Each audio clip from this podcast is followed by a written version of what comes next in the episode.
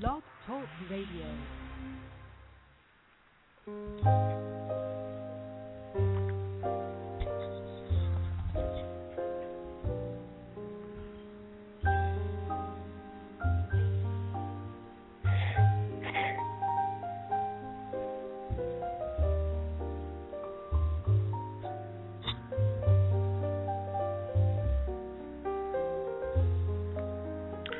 This is Patty Holstrand. KY Radio.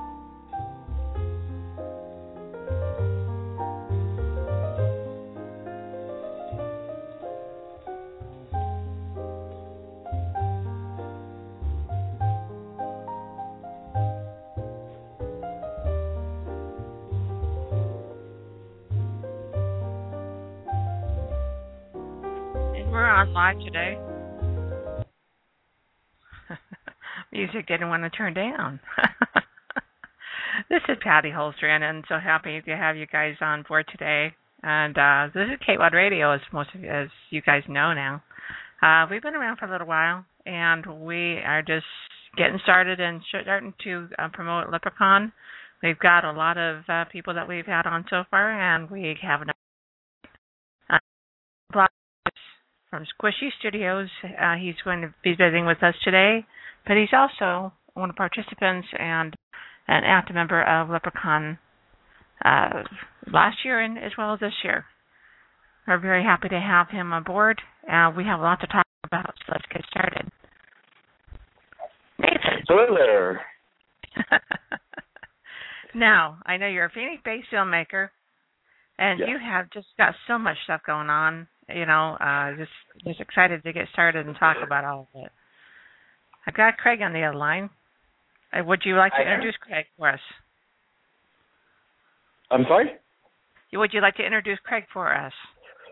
Sure. Uh, Craig Curtis, Craig Michael Curtis, is uh, one of the writers on the show. Um, he's also the uh, writer of the Voyage Trekkers novella. So you're not only getting into movies, but you're also producing books. Am I right? Ye- Yeah, we, basically have put out one ebook. He's the author of, of several uh, other ebooks as well.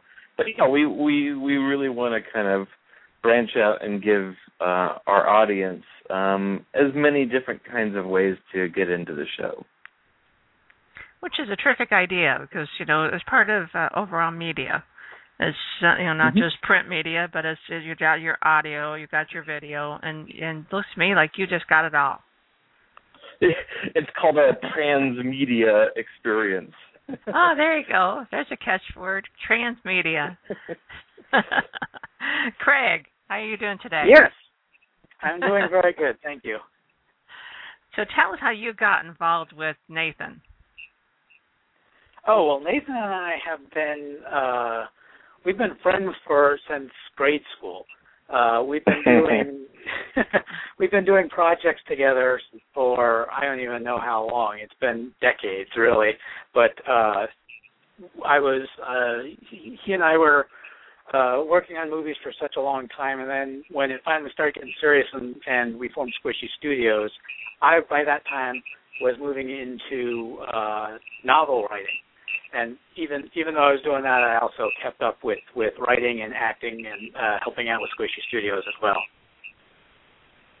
Well, okay. So you started in the schoolroom, uh, producing little, you know, little things at in your probably in high school, I'm sure, and Yeah. moved up to and moved up to more things. You you must have obviously been one of those that like to make those. uh Got some interference going on here.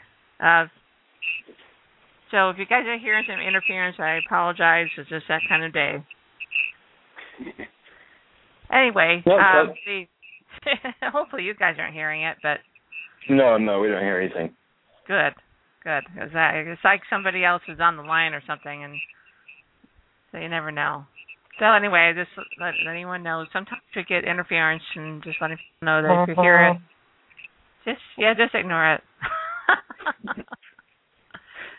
so, um, so you guys been doing this for a long time, and you've got quite a few things. You know, I I put up your website on the chat, so that way people can can you know click right on there and go right to your homepage. Oh, great. Um, also, everybody, you know, this is not a one-way deal. You can call in and talk and, and comment and you know question all you want. Uh, this is open radio, so call number is seven one four two four two five one four five. Is not a number so you, if you have a cell number, if you have a cell phone, that's the best way to do that. It, otherwise, you will you will incur some fees. Seven one four two four two five one four five. I know we've got some people already coming into the chat, so those who don't know about the chat, just a little information about the show. If you don't have a phone or, or don't or don't want to call in that way, then just write it down there, and I will definitely forward it to Nathan and, and Craig, and they can answer your questions. So with that, uh, so I'm looking at your website.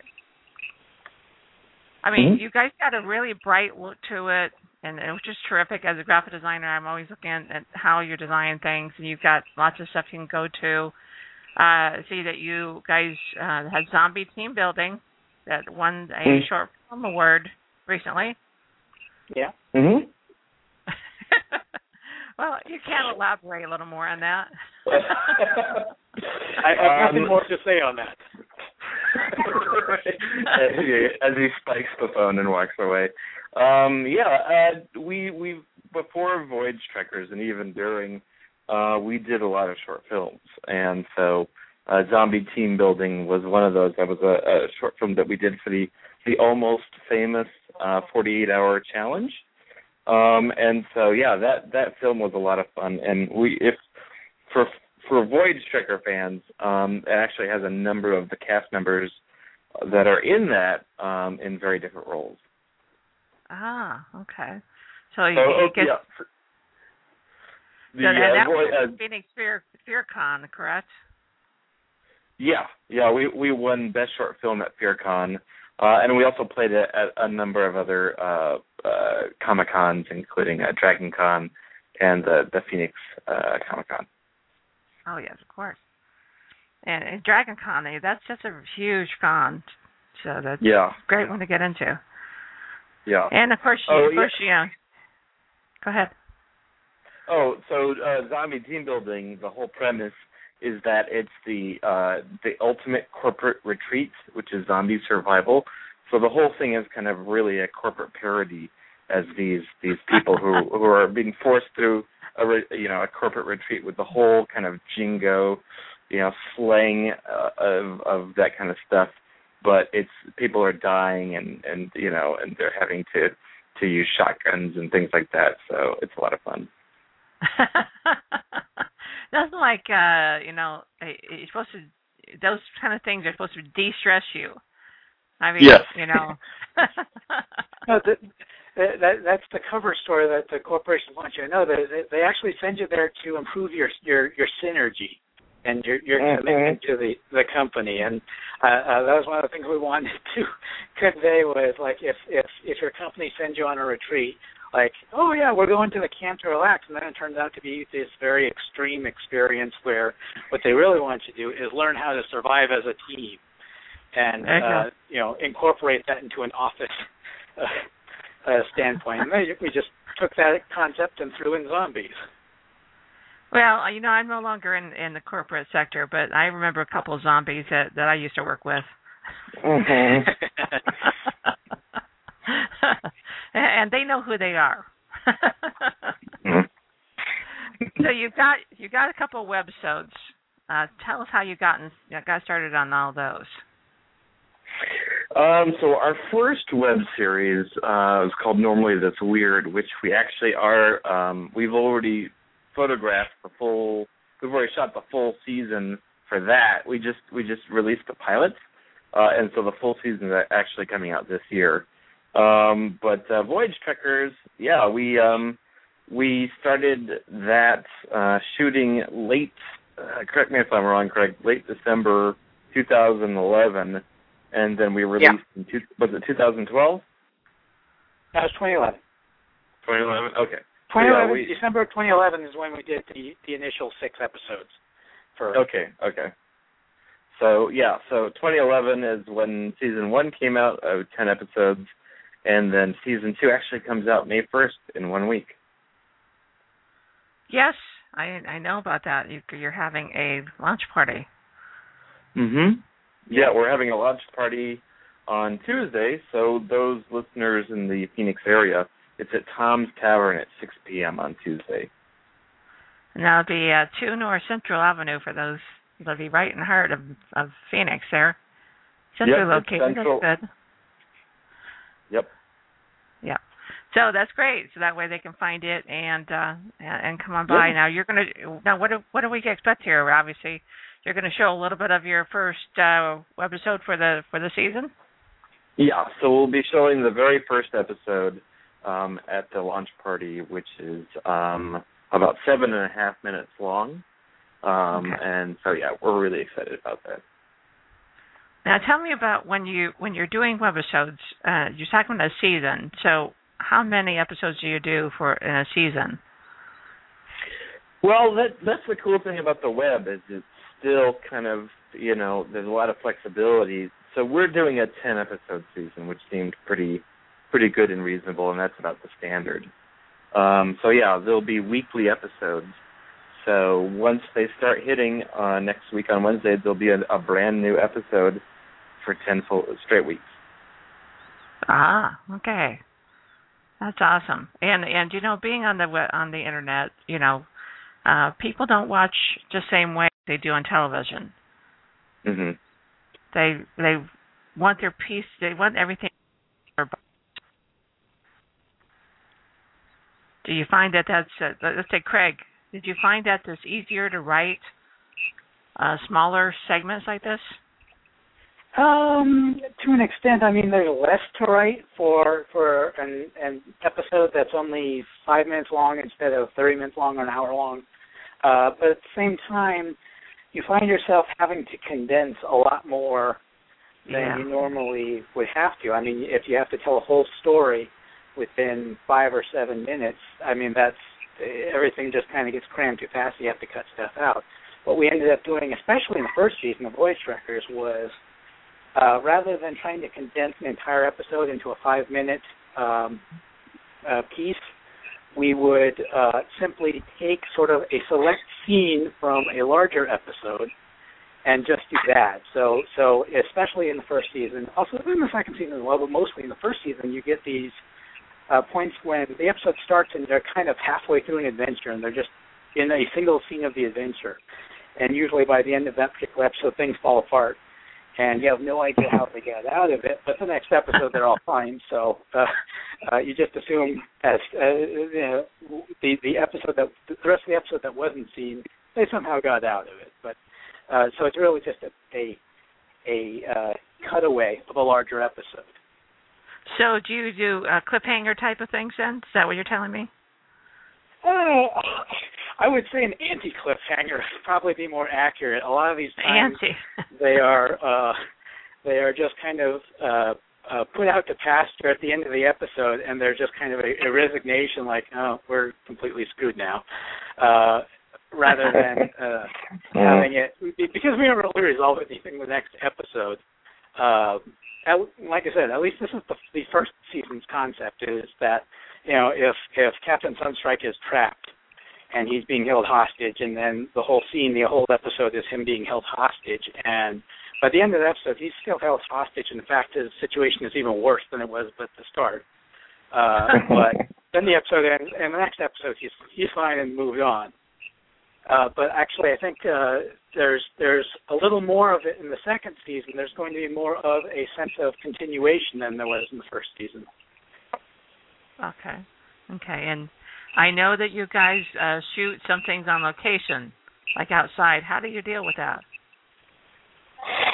Um, how do we deal uh, in terms of what? Well, in terms of like the, the difficulty? well, if you're filming outside and you're trying to make it sound, I mean, you know, there's supposed to be Voyage Trekkers, which means that you guys are actually uh, Mhm. in space. But obviously, Right. you you beam down to a planet to do something. So, how do you deal with the continuity of location? Um, well, so in, in terms of like exterior shooting and things like that, um, we we you know we've had to basically take like the same environment, which is you know Arizona, and and sh- make it as many different environments as possible because a lot of the episodes are episodic. They don't necessarily take place on the in the same location, and so there were a number of episodes where it's like, well, how do we make this desert look different than the last desert?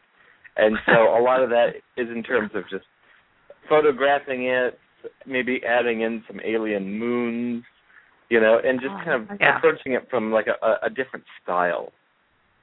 Ultimately, though, you kind of you you can't do like um uh eight episodes and they're all in the desert. So uh we've had to be very creative in terms of you know mixing it up.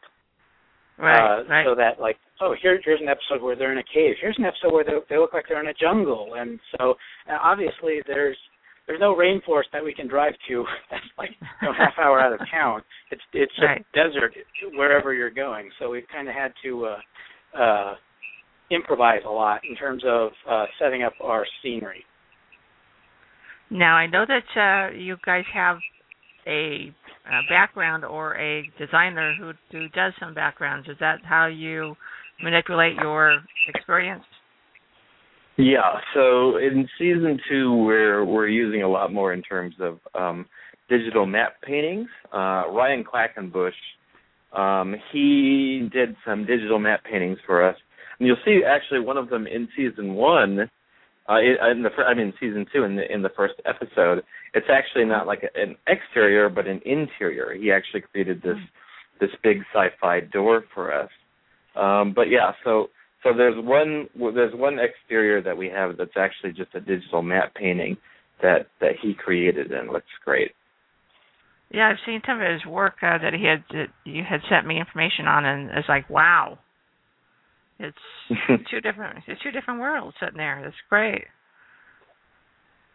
We do have a caller, so let's see what we have to say here. Caller, your ne- Hi. last four numbers. Hi. and How who are we you guys? we're fine. Who are we talking to? My name is Sarah. I'm calling from Phoenix. And I have a question about the music on Voyage Trekkers. I Ah. remember seeing on the Voyage Trekkers Facebook page that there were a lot, uh, or that there had been some live recordings up in, done up in Flagstaff.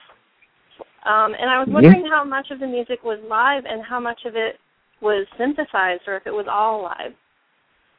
Mm. Cool. Yes. Um, so we um, Michael Markowski is our composer, and he he's been fantastic. Um, he has connections with he he mainly does like band music, um, uh, music that's meant for um, uh, symphonies that are in like colleges and high schools and things like that. And so he's got a lot of connections with those those schools, and so we were able to go up to NAU and actually record the the season two season finale, the entire episode, um, with their wind symphony. Um, so that was all done with a live uh, uh, live musicians. Um, and then, so that was an awesome experience. But then he Yeah. completely topped it by recording the season one episode with a live orchestra uh, in The, the first Macedonia. episode of, of season two, you mean? Oh yeah, the first episode of season two. So when we come out with that first episode in a week, I think people are going to be really impressed because it's it's with a live orchestra. It's with I believe a 59 piece orchestra, um, and then so now all the episodes in between, uh, episodes two through nine, that will actually be um, Michael himself doing the music mainly through the computer, just like he did in season one. But the but the main theme uh, in every episode when we hit the credits, that's actually a live orchestra. So we'll have a little little bit of that in every episode, and we're really excited about that. Sounds awesome. Yay! Sarah, do you approve? I approve totally. I'm so excited. yeah. So I, it- it- I can I say that that um I've I've gotten a sneak peek at season two. Sure. Yeah. and- yeah. um, is that are those live recordings on the screeners that we got to see? Mm, I'm. n- I don't think so. So. Um, oh, I'm so uh, excited. yeah. So I don't think so. Yeah. The. uh the um uh, maybe the maybe the the main theme um so yeah some people have uh we've put out some screeners for like the Phoenix Comic Con and other film festivals so some people have seen this episode oh and we also had i mean yeah oh, i mean like over film 100 bar people have seen it yeah at the film bar screening we had an advanced screening uh, two months ago Uh, um, and so some people actually have seen the first couple of episodes, but yeah, the uh, the live orchestration for the very first episode is brand new. People have heard this yet. wow. That's Cool. that's great, and, and we're looking forward to that. Are You're going to be able to make it out to uh, the the uh, event on Tuesday. So did you, did you hear about the Okay. the launch? Yeah, did you hear about the launch party on Tuesday? Oh yes, I am totally going to be there.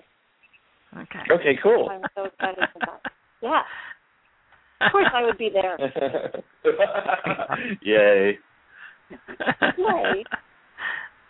Yeah, well, well, I'll be there too, so we'll, ha- we'll definitely have a party. Looking Cool, well, forward to it. Anything else, Sarah? No, that was my question. Thank you very much for taking my call. You're, you're welcome. Thank you. Bye, guys. cool. Bye.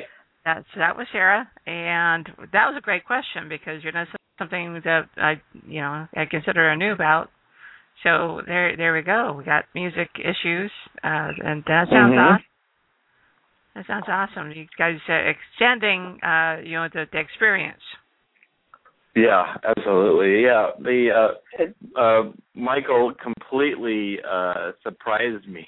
he didn't tell me at all that he was going to be doing that with the the the orchestra for the first episode. So that was uh, a nice surprise. Yeah, And yeah. the the music for Voyage Trekkers is just so it, it's perfect for the genre. It's very sci-fi adventure, you know, to the stars sort of of of, Mhm. of feeling to it. It really brings a lot to the the episodes and the characters to have uh not just sort of stock music footage or or whatever they happen to have, but an actual, you know, you have an actual creative musical mind like uh w- like like Michael uh, working with Nathan in terms of setting up the episode and setting up the events, the beats in the episode, and bringing bringing out the story with with the music. It, it's it's a very rewarding experience to to see the music put put everything together. Yeah, yeah, that's it. It definitely adds a whole new dimension to the work. And uh again, music has always uh has always been a part of movie making, don't you think? Where it causes intensity, we can as a as an audience know when what to feel, Mhm. what to feel based on the music. Yeah, absolutely, and, and and it was especially important for uh, the kind of thing that we were going for with Voyage Trekkers, because we always wanted to kind of give the sense that we were uh, taking a slice out of like a larger movie or a bigger world. You know, like like for some reason they're in, in a big expensive movie and they're just completely screwing it up. You know, so it, it, in some ways that added production value actually sets up the comedy even even higher. You know. Well, I'm glad you brought the comedy up because that's something I was just going to talk uh, talk about with both of you since we uh since you discussed it. The, comedy, uh, you guys got the you know these a little slightly slapstick, um, and you you got the humorous side, and and I find that especially with with uh internet, you you need to have the humor there with Mhm. any kind with anything that that's on the radio, don't you think? Yeah, well, it, it, that's certainly the way that we we think. Don't you- don't- Wouldn't you say, Craig? Yeah, I think uh, even if we do semi-serious stuff, uh, it's going to be infused with a certain level of humor and uh, uh, you know, there's just a little joy of life uh, that that I, I don't know. I think it keeps your attention. I mean, if it was just sort of a a Star Trek parody, that Voyage Mhm. Trekkers was. If it was just mocking Star Trek and then having the characters run around like buffoons, uh, I mean, I think you would lose interest in that fairly quickly. But the characters have their own life and their own humor to them. Uh, that's not just a a caricature of a of a different character. So it, it I, I think the humor really brings out the the life of the characters and the story more than than uh, than it would if it were straight serious or just straight uh, you know uh, farcical nonsense. Oh, Uh, I agree. I think yeah, you, yeah, you I got. think you find I mean, go ahead. sorry. Says I was agreeing with you, Craig. That and I think what you're talking Oh, about well- is, is is a balance. You need to have a balance, a balance of the humor and the and the drama, in order to keep people's attention. Absolutely. The the uh, there is drama in the in the series. The Voyage Trekkers world is meant to be sort of a, a serious science fiction world. It's not a world of goofy goofiness all around you. It's a it, it is sort of a, a real science fiction universe with this crew of kind of inept people in it, so that the humor comes out of that rather than having everything just be zany, Looney Tunes, cartoonish uh, stuff going on. So and and the the balance of making it feel like oh well they really are in danger because there's you know a guy over there shooting at them and he's not shooting flowers or anything. It's it's you know a real laser blast or something. It gives it gives it a a, a sense of of I don't know I don't want to say realism but uh, it just kind of grounded more, and I think it brings out the humor all the more that there is a a certain drama to the stories as well. Yeah, Mm. they find them, they find themselves in awkward situations, and it's it's how the, how the characters get around that situation. So uh, it's Mhm. a good Right. blend. I think I think you guys got a good blend of of everything, you know, the elements that you need. You've got the humor, you've got you know uh, situations that are just you know bad situations to get into, and they've got to find a way out of it. So I think you guys got a, a good blend of you know the humor with the drama. Oh, thank Um, you. how- now, how did you find your characters? Because uh, you know, I think you've got some interesting uh, array. You got the, you know, obviously the the good guy, the guy who tries to do everything right. Then you've got, you know, a little more comedic guy who uh, things that seem to happen to him, and then you, of course you've got your your woman, which of course has to be in any episode. Um, how did you find this blend? Because I think you've got an interesting array here. Well, um, I, I don't know. We, I think we just took it from um, some. Uh, uh, I think they all came together kind of naturally. Um, I think we always yeah, wanted a trio. Uh, and Right. I, I think it, to a large extent, um, some of the uh, idiosyncrasies of the characters were brought out by uh, the people who we cast in them. I know For that sure. uh, when we were developing Sunstrike, Nathan especially was really writing uh, Sunstrike for Adam Reaney mhm. and bringing out at, bringing out Adam's talents and his ability, his comedic style, and that kind of turned uh, Captain Sunstrike, the leader, uh, his his personality into what he became. Well, yeah, yeah, that's that makes sense too. Uh, and I I think they did that in uh, some extent with uh, with the real Star Trek. Mhm. No, that's Yes. yeah. Now I know that that uh, you, Craig, have played some characters. Yeah, a couple. uh, my, my first role was a very brief role as in the, in the first season in the the birthday episode, the birthday surprise episode where uh, Sunstrike and Powell raid a a uh, a barbarian den and uh, kind of go in blasting, and then they realize that this is the wrong address and this is actually a surprise birthday party for someone, and I am uh, the last guy they shoot. with the the surprised and bewildered look on his face as he falls backwards with a a blaster hole in the in the wraps present he has. But uh, um, after that, I was I played a recurring role, or will be recurring role in season two, which is uh, General Kang, who is sort of the kind of old, um, old school, you know, science fiction villain, the ha ha ha mustache twirling, I will rule the galaxy kind of a fellow, who is kind of Sunstrike's nemesis in a way. Uh, and he may, he has he has an appearance early in the set. I think is is it episode two or three, Nathan, that that Kang makes his uh, return. Uh, it's two. Episode two. And yeah. yeah, so he has his big return in in episode two of season two.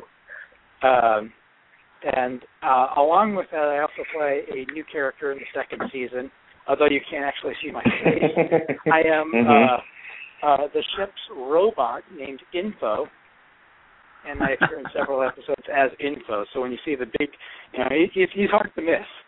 When you see the yeah, big, he, big robot in season two, yeah, and he's in the he's in the trailer. He's in the. You'll actually see both characters that he plays in the season two trailer. I know that uh, for those who are listening to this show, um, the uh, slideshow picture of Craig there is in character. so you guys have you'll have a take take a look at that, and you'll know what, what we're talking about. Uh, so yeah, yeah so, got... so people people who don't know about the show, the the basic premise is that um, it's a comedy web series about the worst crew in the galaxy, and so it's it's not Star Trek, but it's obviously very reminiscent of it. It's it's its own little galaxy. But the whole idea is that you know, it's like a legitimate adventure universe where people do actually know what they're doing, just not these guys. And so they're kind of going into situations that are very familiar to, you know, that other starship crews have gone into, but they're just completely the bottom of the barrel. They're completely messing it up. You know, it, it's someone once described it as "It's always sunny in Philadelphia in space." you know. So, Craig, uh, you're writing quite a bit now. Something you're going to be doing as far as your noveling. Um, yeah. Be, well, beyond the uh, the novella, the, the Voyage Trekkers novella, um, I've been writing a lot of the expanded universe content for Voyage Trekkers. Um, the we, we did some um, we did a radio play last year uh, early last year that's I think is is still available, and uh, we did several Facebook choose your own event choose your own adventure events uh, over the last couple of years, and I was the uh, primary author for all of those. Um, in terms of yeah, in terms of my own novel writing, I kind of do that um, intermittently in between my Voyage Trekkers projects that Nathan Nathan assigns me to. Uh, uh, but but yeah, I I do try and make that a my my, my other novel writing priority is is a priority whenever it makes me have it be a priority. But I just I just finished up uh, a, a a long project uh, that I'm hoping will be out in the next couple of weeks as an ebook uh, which oh, is uh, the second installment of my fantasy novel series as well. Oh, well, tell us about that. We're always interested in, and obviously extending information about authors. Yeah, it's um, the the series is called Into the Realms. Uh, the first the first book uh, was The Other Side of the Gate. Is the name of it. It was uh, released in 2009. Um, I am re-releasing it as an ebook at the same time that I'm releasing a sequel, which is called The Empty Sea. Uh, uh, both of those novels will be coming out hopefully early next month, and uh, uh, I'm very excited about that because they've they've kind of consumed a lot of my creative energy. Uh, that and Voyage Trekkers has consumed a lot of my my life really uh, for the last few years.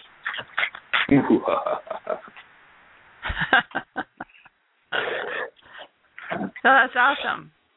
Yeah, I do know, do notice on your website, Squishy Studios is doing feature films. Can you tell us anything about that? Are you part of that, Craig, or is that something a different project? The feature films? Uh, Yeah. uh, Nathan's Nathan's the feature film guy. I'll let you I'll let him tell you about that. Okay. Yeah, so we did a feature film um, uh, in 2007 called uh, "The Constant Epiphanies of Billy the Blood Donor." It was based off of a play that my brother uh, Logan actually wrote, and so um, we're still trying to figure out what to do with it. It doesn't have distribution right now. It was very, it was, you know, when they say no budget, it was basically no budget. You know, we we just shot it because we wanted to do something fun. Um, but it's definitely something that we want to continue to do. We definitely want to do uh, more features. I mean, uh, that's that's uh, you know, I've been filmmaking before the existence of of web series, and so um, I didn't necessarily grow up saying that I wanted to be web series, but I've kind of turned into the web series guy. But uh, yeah, I definitely want, we definitely want to do more feature, features in the in the future. Well, good. We're we're looking forward to definitely seeing that. I know that you've got some short works here, um, Master of Daring, uh, until the end of Mhm. everything, the Hand You're Dealt, and the Lord uh, Dragonhof. Mhm. Are those uh, new ones or things that have been there for a little bit? No, yeah, those are those are those are all, all older. Um, so uh, They're all 2007 was shorts. Dragonhof. Yeah, and so those those have those are all have been those have all led up to Voyage Trekkers. Voyage Trekkers the most recent. I see. So those, some of those, because I can say some of these are people that you, you you've been using for Voyage Trekkers. So Mm-hmm. Oh yeah. yeah. So in other you, words, you, you- you'll see uh, like like Logan and Gabby uh, in particular are in several of them, and in the spy one until the end of everything, I think is Adam Reaney's first appearance in the Squishy Studios short. All right.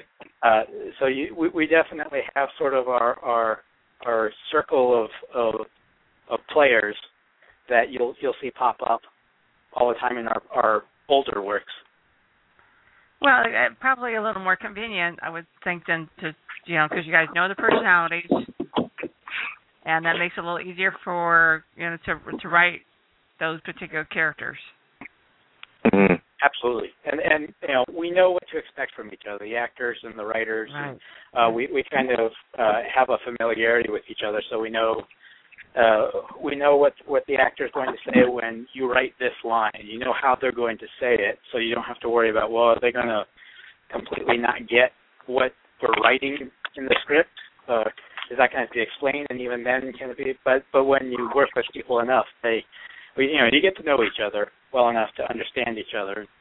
You know, share the same kind of level of humor and drama and all the other emotions that an actor can convey. Mm-hmm. Does it make it easier to write for an actor that since you are an actor yourself, Craig? I wouldn't. Uh, I, I I wouldn't think of myself as an actor as much as a. Um, oh oh oh. Well, we're we're down a guy. We need someone. Oh, Craig, you quick, put on this robot suit and get in scene. I, I wouldn't. I, I wouldn't call myself an actor in the same way that our actors are actors, where they, you know, they actually uh learn the craft and know how to act and they know how to, you know, convey humor. I've just basically been you know, like I said, Nathan and I have known each other since grade school. and We've been mo- making movies for pretty much that whole time, and it's so I know how to stand in front of a camcorder and you know make a fool of myself. I've been doing that for years with Nathan, so uh, that's the extent of my acting experience. Uh, is that uh, I suppose from from an ex- to the extent that I know that the written word and the spoken word are two different things uh, which is what, one of the things I've learned as a quote unquote actor. Uh, helps me as a writer to um, know that uh, if I write the words "I don't care," there are so many ways you can say that those those words. You can say that line any different number of ways. So if there's something I need to convey with those lines, I need to make sure that it's clear in the writing, uh, and not just assume that the actor is going to know how to how to convey it the way it goes in my head. Well, that that does make it a little bit easier, I think, for you. Um, in that you're able to convey that so where a lot of screenwriters can you know once once they let it go the director can do all sorts of stuff to it yeah that, that's that's equally true as well uh, i i know when when i've written um something that it's going to have to go through several filters including my own of like okay is this ready is it um, is it going not not necessarily is it good or not, although there's always that, but there's also the question of is there time for this line? Are we going to have to cut it because it's time, or it's slowing down the pace, or it is redundant with something else we put in? So there's so many different filters that go through. Not the least of which is my writing partner, who is also the director, producer, and you know creator of, of the series. Uh, yeah, so he has a lot of a lot of uh, a, a lot of the impact about what what what of mine goes into the series.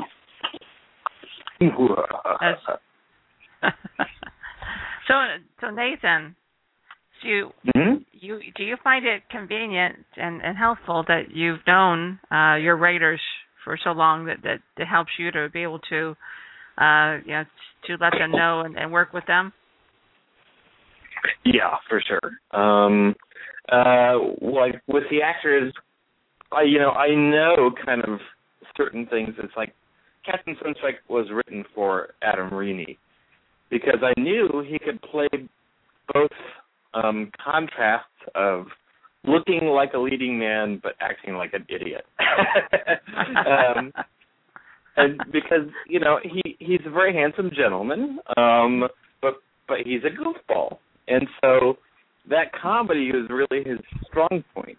Um, and so being able to play off of those two uh, poles was uh, was was something that I knew um, was something that that was his greatest asset.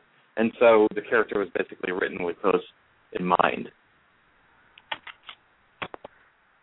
And we can expect uh, the same type of of uh, antics with the second uh, episodes episodes that you have coming up. What can we expect this season? Uh, in season two, we definitely wanted to uh, develop the characters more in terms of of what we um, know about them. We wanted to pull out just a bit more and see that there were people who knew what they were doing in this universe, and that these people were not them. uh, you know, we wanted just kind of a slightly larger perspective on on their universe. Cool. So and we also get more uh, more meaty. we, we also get to show more of the ship uh, than we did in the first season than we could in the first season, uh, and we get to see we get to meet more of the crew beyond um, our three stars, and we also had a couple episodes of our alien officer, Lieutenant Jada, uh, and he's obviously back for season two. And uh, uh, we get to meet several other include several other crew members for the ship, including uh, my robot uh, character Info and uh, a few other characters who are less important than me. Great, Mhm. that's terrific. Yeah, we we we originally did season one um, because we wanted to do something fun. We wanted Yeah. to to make something that that was uh, funny as it possibly get, but it was something that we did initially kind of on a lark. I mean, as soon as we decided to do it, it immediately became the toughest thing we had ever done. So I didn't want to necessarily give the impression like we weren't taking it seriously. Um, it was like, Yeah, oh my like- gosh, what do we get our what do we get ourselves into? but uh, um, but with season two, what we said, our, our new kind of premise was, let's bring our full A game. You know, let's really um, see what we can do. What would be the coolest thing that we could possibly do? And so we built a net There you that go. we could actually see the see the crew on their ship in their home, you know. Um, and we wanted to create a couple of things that we felt like it really kind of upped the ante. Um, in season one, the the season finale is a choose your own adventure, which was a lot of fun to do. But it was um, the way that I thought that we could possibly top that was not to do another choose your own adventure for the season finale, but to actually make the last four episodes, so episodes seven, eight, nine, and ten, a big four-parter. So it, it basically is a bigger uh, adventure with, with bigger stakes than what we've ever seen, and and we actually get to develop um, a bit more of the characters because we can introduce something in episode seven, often episode ten of season two. Yeah, like like I was I was saying earlier about the first season where you know if they're in a tight spot at the end of the episode, the credits play and and then da da da da, and then the next week they're back to start. Whereas in this four parter, we actually see them get into some tough spots, and you know it continues. They are still in the tough spot when the next episode starts, so there's more of a continuity to the story this time around. Mm-hmm. At That's least for great. a four parter that, that, that's going to finish up the season. Yeah, and that sounds great because it's it, it does give a whole new dimension to, and again, uh, you know, it it brings you to even more deeper things and some some cooler stuff you can do for you know season three. Yeah. Absolutely. of course, you're thinking, I just want to get through season two first. exactly what I'm thinking. so Nathan, I have a question for you. What can, what are we going to see with you at LepreCon? At LepreCon, um, we're doing a number of panels. Um, we're doing um, a panel on visual effects, and that'll be with our visual effects supervisor and some of the other people uh, that helped uh, make the show, including Ryan Quackenbush, who I just I just mentioned about the matte paintings. Uh, Brian Sheriff will also be there, uh, but our visual effects supervisor, David Snipes, is going to be there, and uh, he has he actually worked on Star Trek. He worked on Star Trek: The Next Generation, Deep Space Voyager, uh, and a lot of their classics. And Wow. so he'll be there also to kind of talk about the things we did and and answer any questions. And then we've also got a, a panel on um, making webisodes, um, and then also making uh, indie films, indie uh, stuff on a budget. Yeah, which reminds me, I I met the one of the visual effects guys from the original Star Trek movie. You know, the original movie. Um Mhm. And he was talking about it's not like they do now, but they, they you know, they had to be very creative on how they they you know, uh the the sound and the visual effects uh how to do you know, warp speed. um, before before we had you know uh, computers that could do all that. right. So you do you do any yeah. yeah do you do any green screening? Uh, before Voyage Trekkers, I hadn't. Not really. A little, but not really. And so it was kind of like being thrown into the deep end. Um, we tried not to do too much green screening uh, throughout the whole series, but we ended up doing it extensively on both episode nine and ten. Um, which uh, I mean, it was insane. So episode nine, which is called Fabulous Technology, is is only every single shot is on green screen. Um, it was basically let's try to do an episode where we're actually dealing with a, a full green screen environment. I, I I sincerely wanted to have that experience, and so uh, it was very um, illuminating. And then in the season finale, we had not a heck of a lot of green screen in my mind, but there was kind of a green screen window in every single shot behind the actors, so it turned out to be enormously dependent on on that green screen technology. Um, yeah, it was ridiculous. We, there were hundreds, hundreds of shots. Did you? I mean, obviously that increases the cost of of what you're doing. Well, in terms of like increasing the cost, meaning that it's it's it's cutting out uh, years of my uh, life expectancy, but uh, but but it actually didn't cost us because it was it was all labor. It actually didn't cost us any money. Ah, okay. So it's just a whole lot of hours uh, spent uh, Right. editing. Yeah. Yeah, like yeah, it was like ridiculous. Like I, I I took on some of the green screen stuff myself but I, I you know I I only took on maybe twenty percent of the burden for the final episode, and I remember being at my computer for like uh, for like the season finale, like it it, it, it felt like thirty six hours, a, a, couple of naps. So yeah, yeah. it was nuts. Yeah, yeah. Well, you know, large projects that we love that have tend to do that.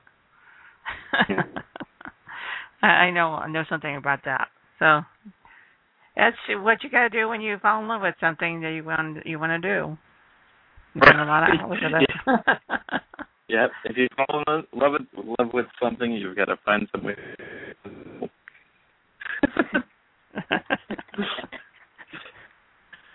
so I'm glad that you're going to be at. We did have you at LepreCon last year, and uh, I think that it's going to be even better this year. We don't have quite as many things going on, so uh, it'll be good because there'll be more attendance in each panel. So that's something Great. you learn from experience and.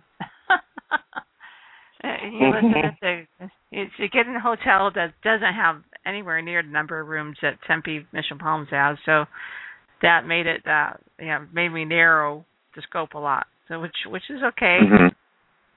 That uh everybody wants to you know, it's like, well, they want to add all these things. It's like, I'm sorry, but we just don't have the room this time. So and uh I learned my experience last time, I'm not letting you guys do that. you say you want all this stuff, but you don't. Okay.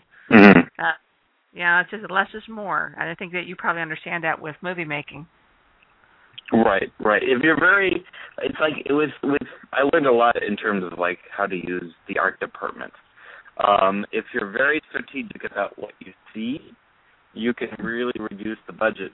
Uh, I've worked on some projects to where they wanted all sorts of things created and made and, and purchased that we really weren't going to get too much screen time with. We weren't really going to see too well.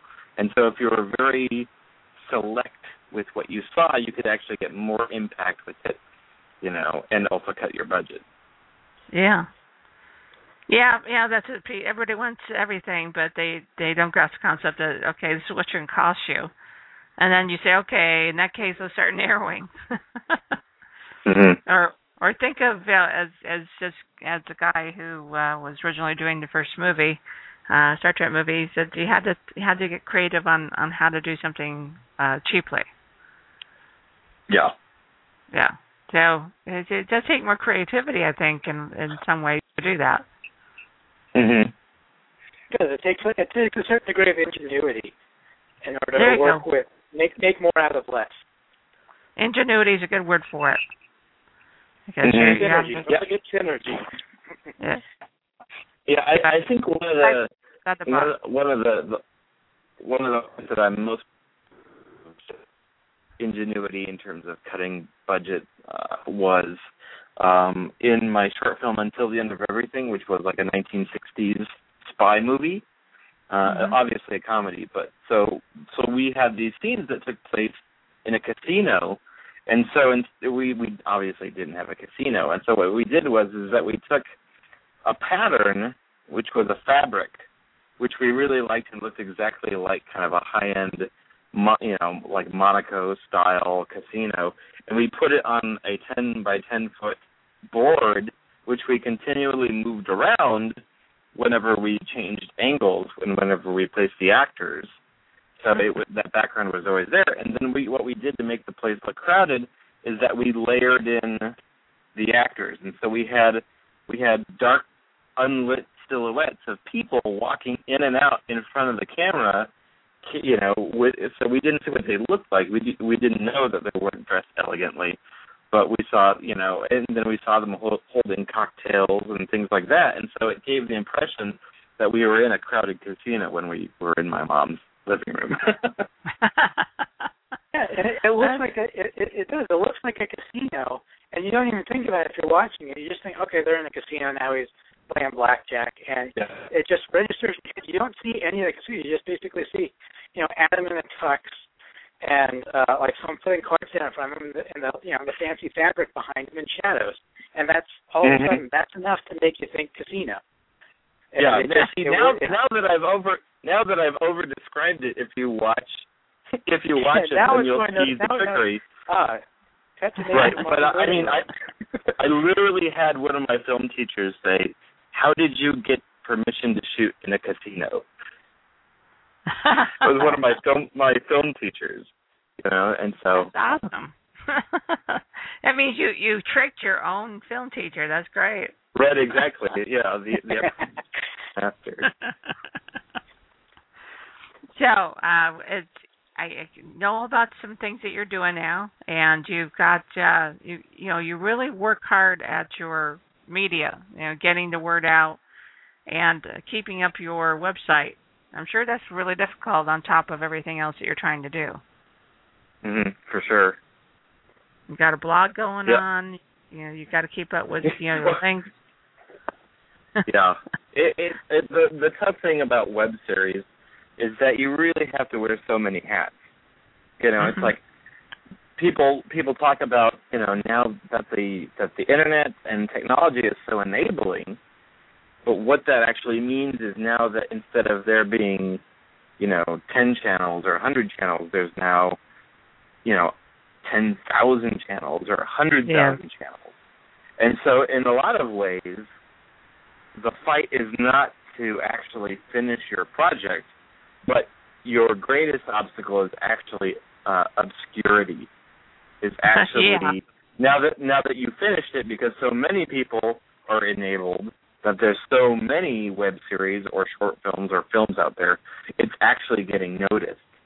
So a lot of a lot of filmmakers are having a a um a, a rude awakening that that actually a lot of the work of getting noticed is marketing and PR and hustling and basically, you know, doing the website and the blog and the Facebook and all the social media and, and everything else entailed is that the that you really have to do even so much more work um to get noticed. and, and that's true. And it's the same thing with uh, uh, you know authors. You know, they have the same issue. There's so many authors, so many books out there now. Uh, that Yeah. again, you're you're talking about obscurity. Uh, that's exactly it. And something I found out recently is is, is some uh, filmmaker told me recently that that is the media the media being there at these film festivals are are really critical because this is exactly what the filmmakers need is is the PR. You know, the free publicity. hmm So Yeah. uh, that, that just, yeah, so I'm going like, okay, I have a radio station. We have we have our video. It, we we just need to you know to get you guys more publicity, uh, which will of course bring more people uh, you know in to see these things because if that they're gonna they're gonna know oh there's some cool thing going on. It's not just a film festival, but you've got all these other things going on because people like to be part of something really going on Yeah. especially the young generation. I think that uh, the older ones, eh, maybe not so much, but the younger generation is like they want to stand around and watch, even though it's not really much going on, but to them there is. if that makes any sense. But I said, okay, in that case, that, that's a good thing, a good place to be. Uh, and I like talking to people, so it's you know getting a radio station. I've had a radio station for about uh, over a year now uh, and uh, now they're talking about. Uh, I had an actual real radio station actually come to me and, and want to, uh, for me to extend what I'm doing in Blog Talk to a real radio station in Phoenix. So uh, that's really exciting. It be. it's, but then I'll be stationary.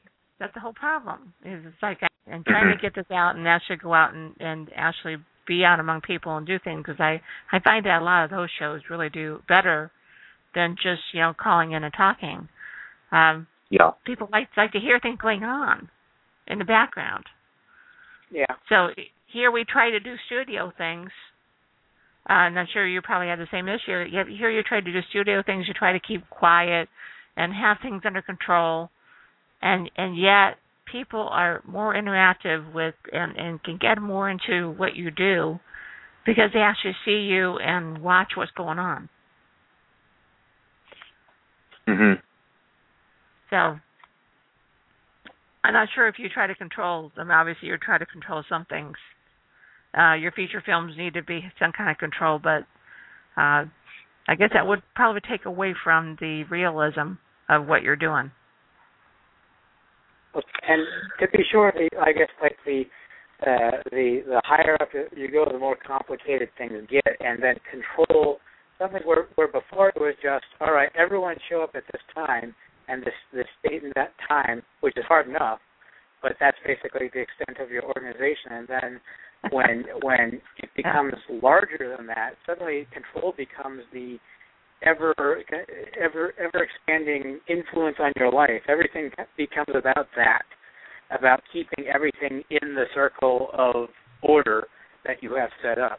So, uh, to, to be sure, it's it's it's it's a route that you take and you you gain things and you have to give stuff up. You have to give up a certain sense of independence and a certain sense of uh, of uh, you know devil may care attitude for more for more control and more order in what you're doing.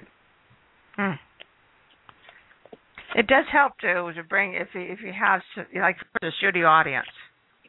If you had a had something with a studio audience, you're wind up having more um, interaction and people who want to uh, to watch your show outside of the studio because they were there once. Yeah, and and uh, you you you can feed off the reaction of the audience and the uh, the interaction, like you said, of of an audience. There, there is a more communicative experience. Yeah, yeah. Of course, I'm sure you guys really get a kick out of having shown your your work and and and they laugh where you want them to laugh and they ah when where you want them to ah. They and they. oh yeah. Absolutely. they they've connected yeah, to what you're trying to do. Absolutely. I mean, nothing compares to it. And I mean, and that's I feel like a lot of web series creators miss that. You know, and a lot of modern filmmakers miss that. They don't get a chance to actually see it screened in front of a live audience. You know, you get an immediate sense of what works and what doesn't. You can kind of sense exactly what is working uh, and what doesn't. And it's just yeah, it's just gratifying to see it on a large screen with a a room full of people. And so yeah, I definitely recommend it to anyone if you if you should you know with people even if, it's just meant for the web have some kind of either cast or screw uh, cast or crew screening or or something like that. You're it, it, it it's really been rewarding to to talk with people after they've seen it, after they've seen something for the first time, um, and to kind of get that energy that uh, you know all this technology it enables us, but it can also, also separate us, and we shouldn't get away yeah. from the live face-to-face experience. That yeah, I mean, people you know, we ask, are movie theaters going to go away now that we can watch stuff online?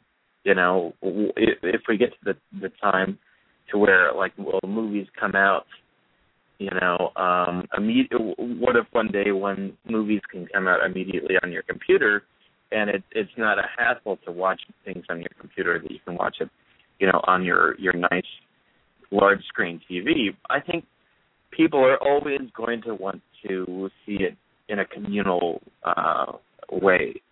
I, I, think actually George Lucas put it best. He said, if Green Bay Packer fans still want to get together by the thousands when the temperature is below zero, there's something about that communal experience that will never completely go away.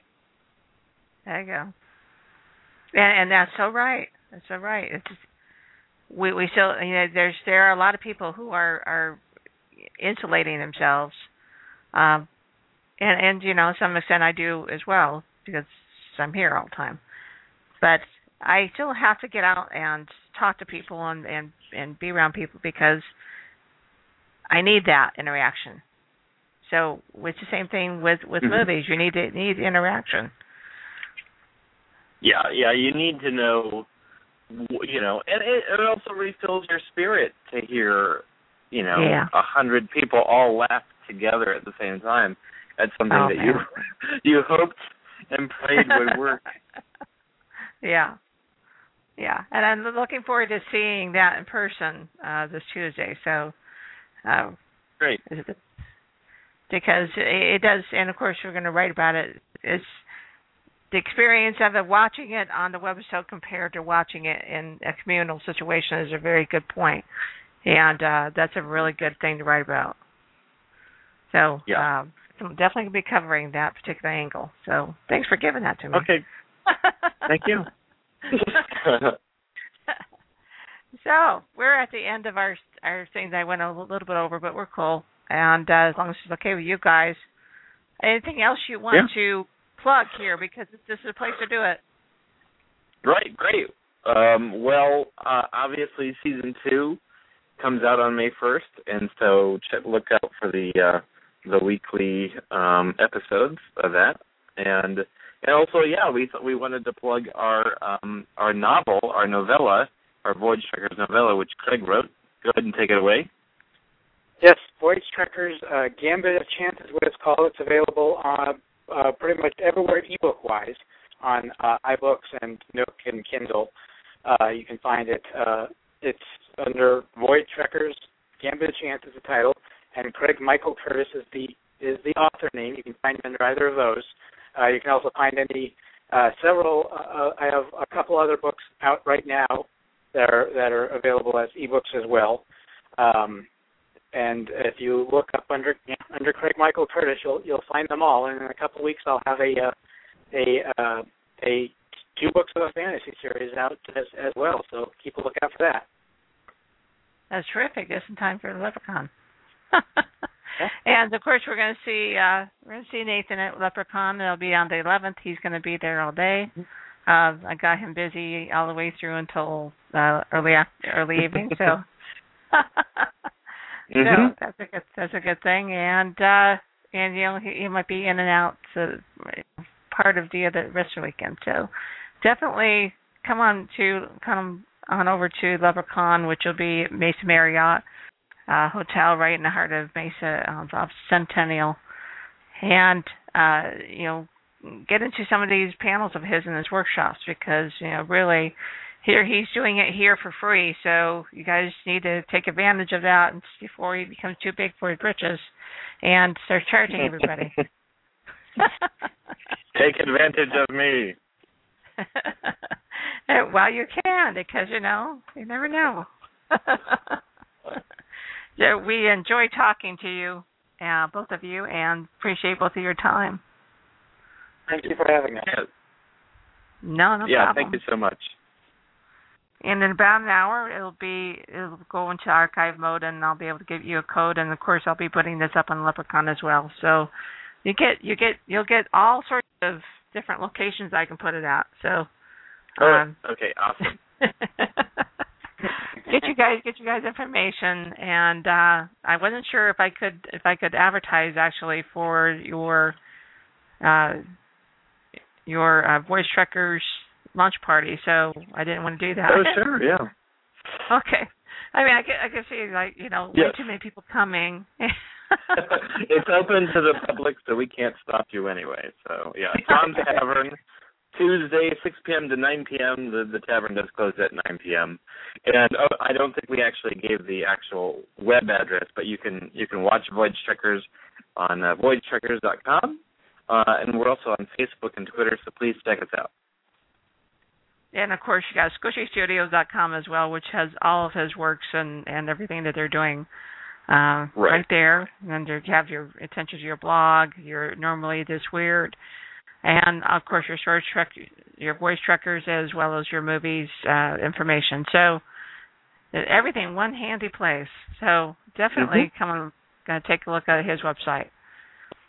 And with that, I'm gonna say good night, guys, and have a great night. Thanks. You too. Thanks for having us. that was Craig and Nathan Blackwell from Squishy Studios. We're so happy to have them tonight, and we just want to plug everything that he's doing again. Um, I, I will be out at Voyage Trekkers Launch Party on the 30th, which is next Tuesday, from 6 to 9. We'll be able to see a screening of his brand new uh, webisode, and excited to, to take a look at take a look at it and enjoy it in a communal situation, as we said. There's Tom's Restaurant Tavern uh, 2 North Central Avenue at Suite 120, and that's, of course, in Phoenix. Along with that, we've got some other things going on. Of course, we've got the uh, new, uh, brand new information on the newspaper, which is uh, the WAD.net, the WAD.net. Definitely come on in and take a look at all the new material we have going up there. Uh, something every few days. Uh, we've got new newspaper, obviously, not only in print format, also on the website, uh, on the internet. So we've got them both ways. And of course, we're going to talk about things that we uh, have on the newspaper right here. We have a brand new show that's coming up. It's, it's for calling that. Have to write Escape the Grind. Escape the Grind is a little bit about what's going on in the, in the community and what's going on in, in uh, fandom, and in the uh, especially with the conventions around the country what we can expect to see, what the trends we are watching, you know, some things that are going on as far as conventions. Um, know, Comic Con's coming soon. I will be out at Phoenix Comic Con, not only in one of the tables, but we'll also be talking as uh, media with uh, as many as many of the stars I can possibly grab my hold grab a hold of and sit down for five minutes. So we're definitely looking forward to that. So Phoenix Comic Con's coming up, obviously LepreCon because I am co-chair for LepreCon and, and I'm plugging that right and left. So definitely need to come out to LepreCon and find out more about that. We've got a mystery dinner theater on Saturday night. Uh, that's the first orbital uh, cruise ship. It's a three-hour tour. A lot of tongue-in-cheek, but some real downright mystery going on. Uh, who knows what we'll see uh, in a space environment, which you know almost anything can happen and that's going to be on Saturday night. Definitely need to get on the website um, leprecon.org slash lep39. That's leprecon.org slash lep, L-E-P 39.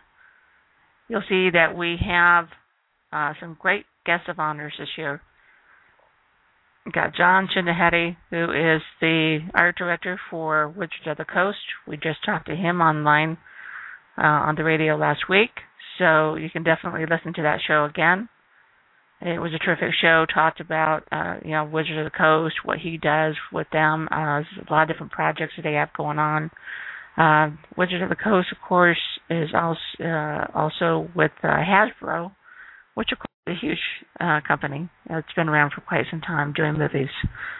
Uh, so they do they do a lot of things. We're talking about multifaceted uh, company, a media company like uh, Squishy Studios. Uh, Wizard of the Coast has everything. Uh, Hasbro's got it all.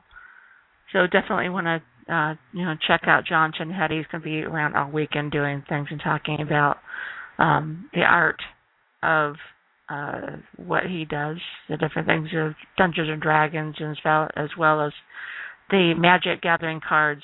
And you know, he also works on the magazine there, and uh, also the books. Uh, so you know, they've got everything, all the me- different media's. So he'll be there all weekend, uh, as well as Raymond Swanland. Raymond's done book covers for Wizards of the Coast as well as for tour uh, all those you know companies that we definitely as geeks all know about and uh, and love. So definitely need to meet Raymond Swanland. He's got a, a very unique blend of monster making as well as uh, really uh, world creating.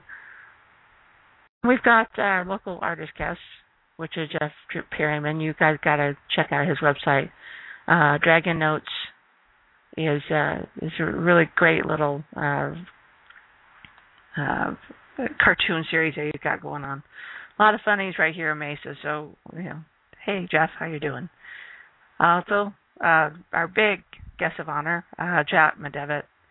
Jack's never been in Arizona yet um, as, as a guest of honor for one of our cons, and we are just so excited to have him. Uh, he's what I consider one of the last true science fiction authors.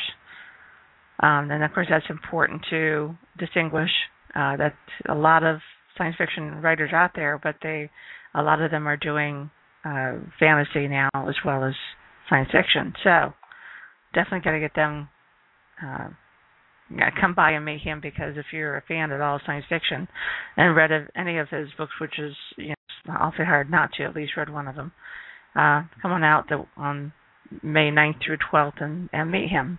He is going to be here early, so he'll be here on Thursday night uh, for the film festival. All of our guests of honors will be early, here early for the guests of, for the film festival, so you'll have a chance to meet them earlier. Uh, if you come out to the film festival Thursday night, is free and open to the public. Although you can get a ticket at Eventbrite uh, LepreCon Film Festival. If you get a ticket and bring it with you, you have uh, chances of winning door prizes, T-shirts, um, T-shirts, hats, books, uh, prize packs, movies, uh, vi- uh, DVDs.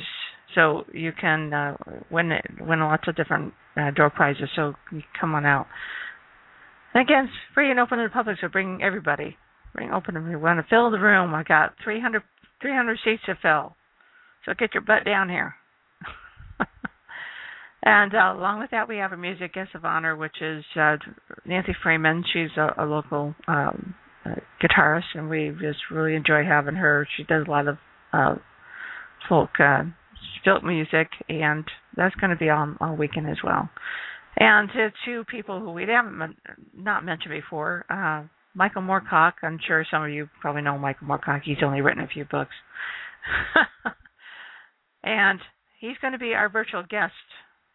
As I invited him to be our guest of honor, and he said, "Well, at that time of year, he is in France." Well, of course, that's problematic uh, in any normal circumstances, except that I've been working on getting virtual guests, uh, which is all internet based. Um, you'll be able to interact kind of like we do right here on Blog Talk. You'll be able to ask some questions, and uh, he you'll be able to see him by video, via video, and be able to ask some questions right on uh, right on live and have him answer.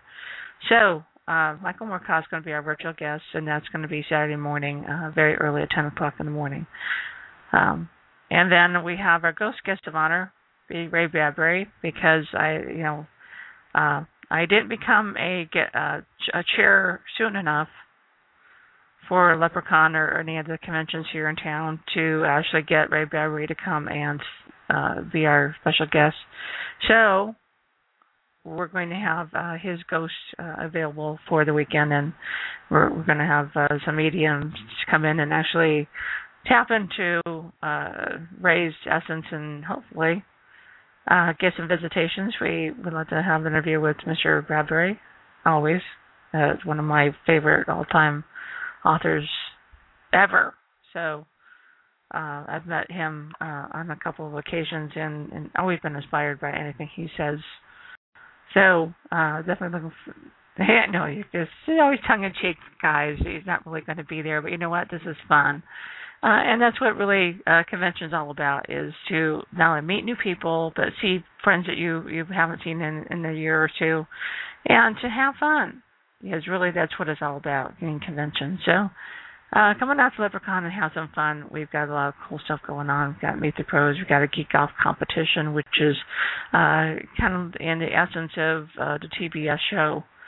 Uh, that'll be weekend. Anybody can can participate, and, and winners will win prizes. So uh, that's a week uh, a weekend long competition.